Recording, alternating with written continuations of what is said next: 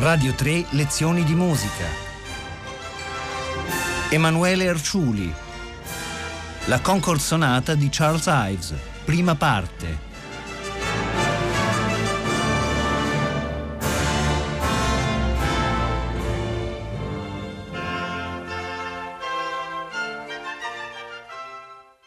In una ipotetica cosmogonia della musica americana per pianoforte, credo che un ruolo importantissimo spetti alla sonata Concord di Charles Ives e questo per molte ragioni.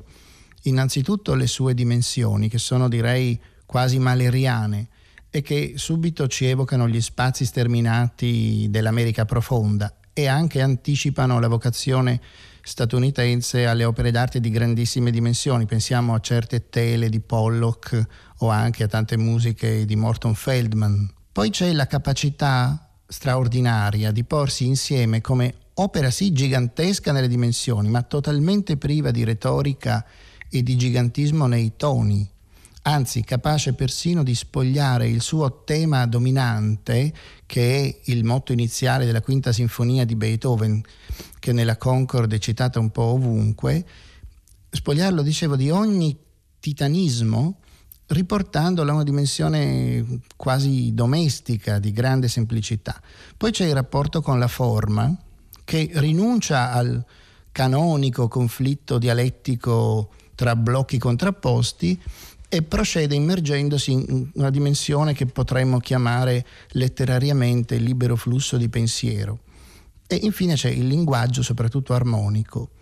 In questo veramente la musica di Ives non rimanda ad alcuna lezione del passato. L'armonia diviene quasi un oggetto misterioso, una materia completamente ignota che insieme sconcerta e avvince per la sua straordinaria densità e per la forte energia comunicativa.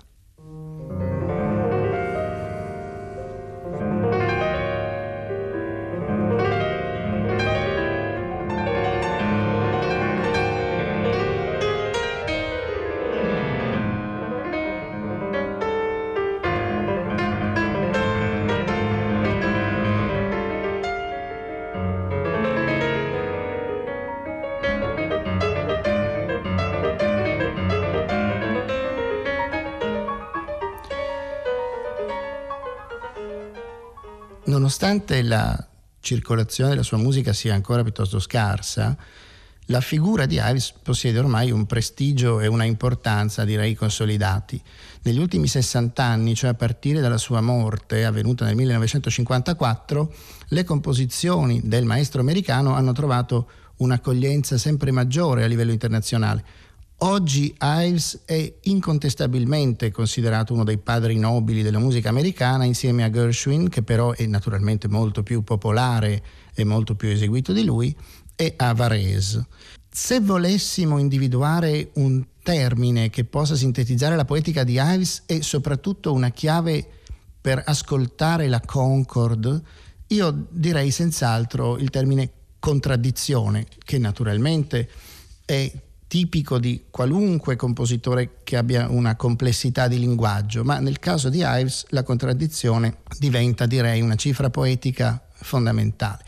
Contraddizioni che nel caso di questo compositore non pervengono mai ad una armonia degli opposti, anzi direi quasi si compiacciono di dare di sé un quadro quanto più disomogeneo, però autentico, in perfetto accordo con le teorie del trascendentalismo, che è un movimento di pensiero molto importante per Ives e fondamentale naturalmente per la Concord, che è proprio un omaggio al trascendentalismo, del quale magari parleremo un pochino fra poco. D'altro canto, la musica di Ives è talmente complessa, ricca di contrasti, da trarre effettivamente una forza enorme proprio da questa sua articolazione che è confusa, probabilmente disordinata, ma assolutamente geniale. In questo senso mi piace farvi ascoltare due songs. Ives pubblicò in vita soltanto la Concord Sonata e questi 114 songs, eh, due di questi songs che io credo, insomma, chi non conosce mai potrebbe attribuire al medesimo compositore. Li ascoltiamo in serie. Thank you.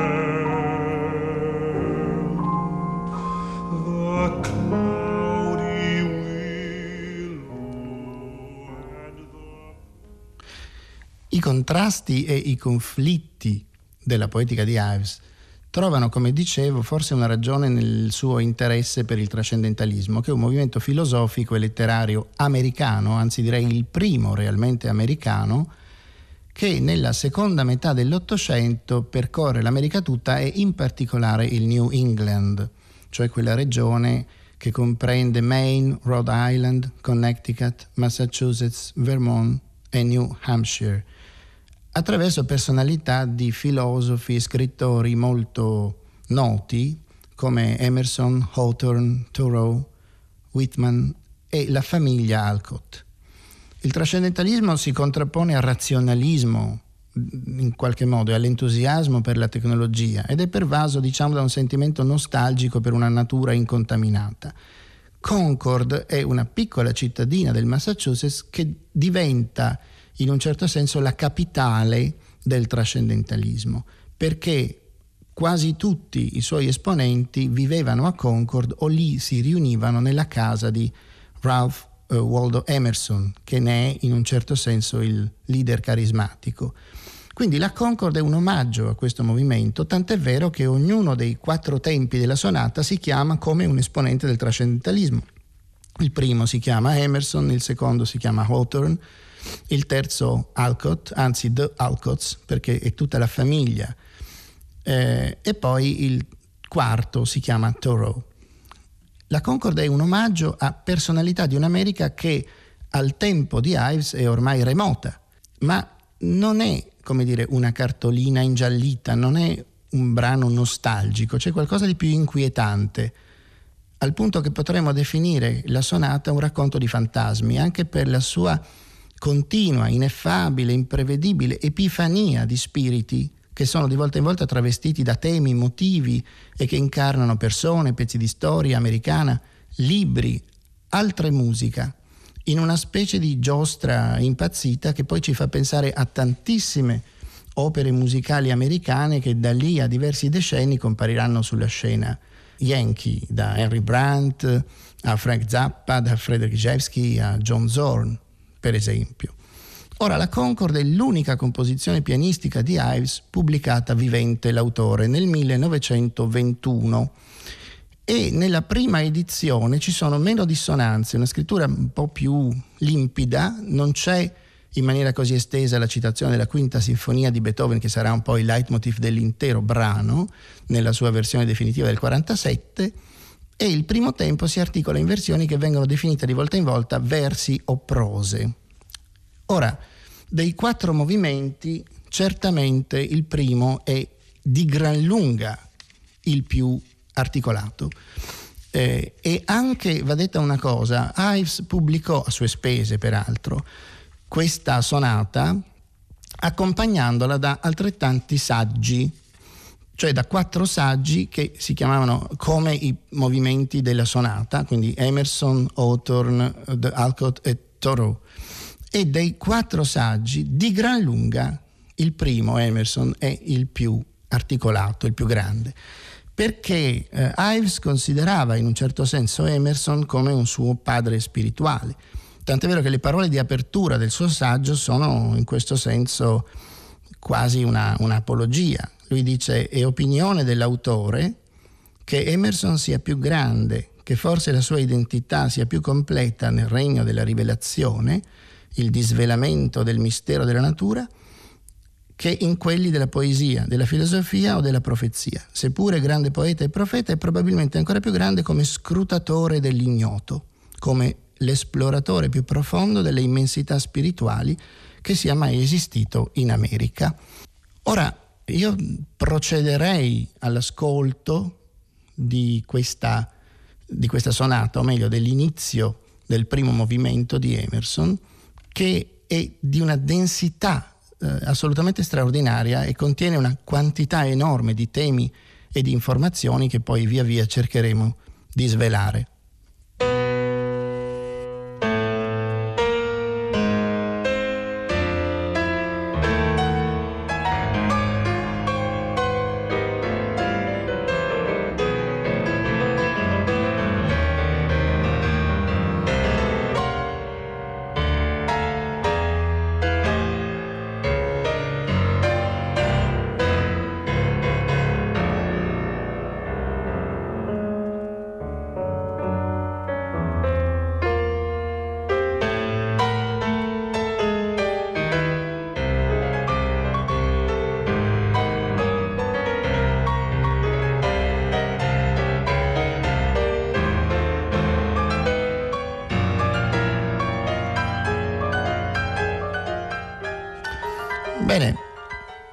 Questo inizio della, della Concord è un brano abbastanza scioccante naturalmente, soprattutto se si pensa che è stato concepito in fondo nel primo decennio del Novecento, poi pubblicato nel 1921 e naturalmente sottoposto a una profonda revisione fino al 1947, l'anno della versione definitiva. Quasi tutte le registrazioni esistenti sulla scena discografica si riferiscono a questa ultima versione. Dicevo dunque che Ives pubblica contemporaneamente nel 21 la sonata e i saggi. La reazione del mondo accademico sarà assolutamente negativa, tutti stroncheranno in maniera mh, assolutamente come dire, inappellabile questa sonata, anche con sarcasmi molto forti, perché Ives aveva detto che eh, avrebbe pubblicato la sonata e i saggi insieme perché l'uno potesse chiarire in qualche modo le ragioni dell'altro e quindi i saggi sono pubblicati per chi non capisce la sonata e viceversa. Ma i critici lo rassicurarono sul fatto che tanto nessuno aveva capito nulla né dell'uno né dell'altro e che non c'era assolutamente motivo diciamo, di, di, un, di, una fatica così, di una fatica supplementare di questo tipo perché comunque questa musica era totalmente incomprensibile. E anche l'altra, forse ingenua, eh, dichiarazione di Ives che questa musica non era in vendita fu accompagnata da reazioni piuttosto divertite dei critici che dissero che comunque la preoccupazione che qualcuno potesse comprare questa musica in Ives aveva una rilevanza addirittura psichiatrica.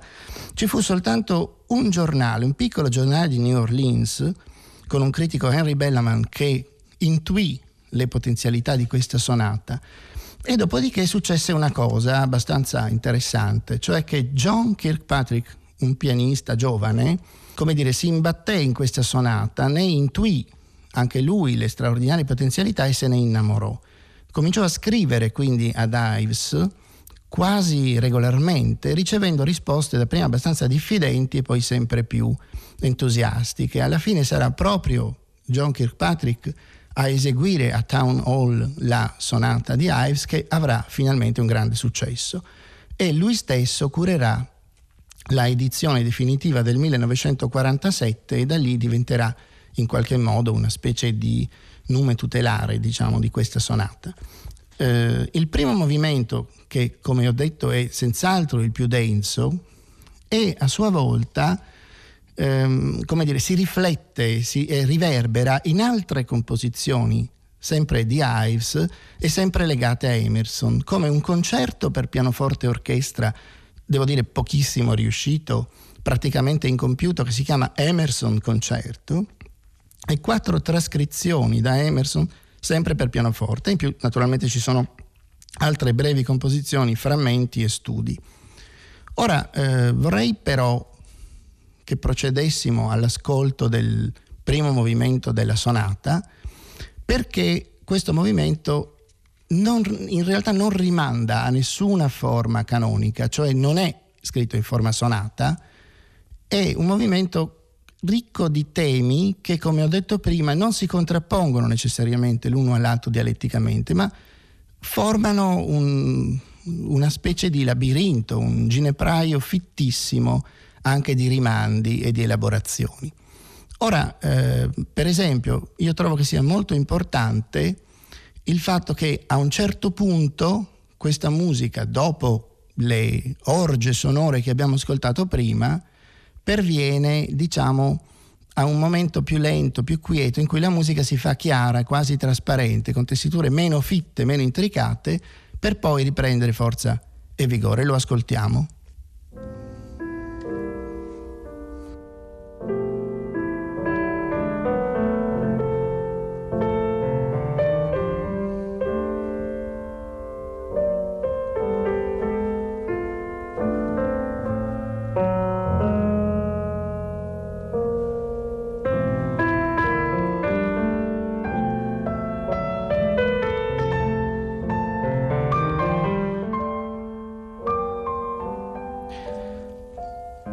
Dopodiché, naturalmente questa musica non si ferma mai, parleremo poi di questi temi che sono temi eh, che si raggruppano in due famiglie tematiche molto complesse, anche perché qualche volta Stes- lo stesso tema ritorna in entrambe le famiglie, come per esempio la quinta sinfonia di Beethoven, ma in questo caso il tema che abbiamo appena ascoltato è il tema principale di Emerson e fa parte di quel gruppo tematico che è conosciuto come Human Faith, cioè la fede umana. E subito dopo abbiamo una cosa molto interessante perché la musica che è così instabile armonicamente trova una sua fissità tonale con una specie di pedale di Do con un tema pentatonico che deriva da Henry Cowell, amico di Ives, e un giro armonico che in fondo ricorda il blues, perché è un giro di Do, però praticamente fa sempre così.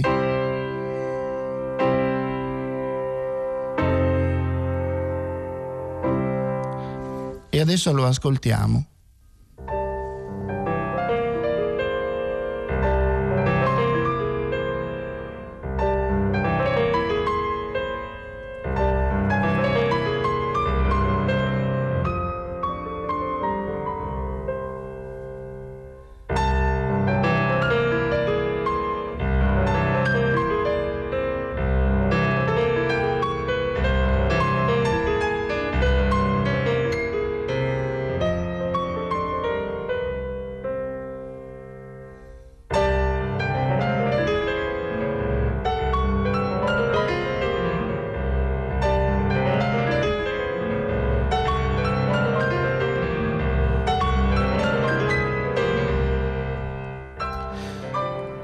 Dopo che la musica trova una sua enfasi, mi sembra che il tono fosse gradualmente sempre più enfatico, quasi celebrativo. Poi si ritorna a una semplicità di messa, eh, c'è un episodio che sembra quasi una canzone, infatti lui scrive Like a Song e, e poi si arriva al finale molto interessante di questo primo movimento che non è un finale, come dire, forte, energico, virtuosistico e di effetto, ma è semmai un finale in cui la musica perde progressivamente di energia, perde la propria incandescenza, perviene a una sempre maggiore rarefazione della materia sonora e dell'intensità e naturalmente succede un colpo di teatro fenomenale.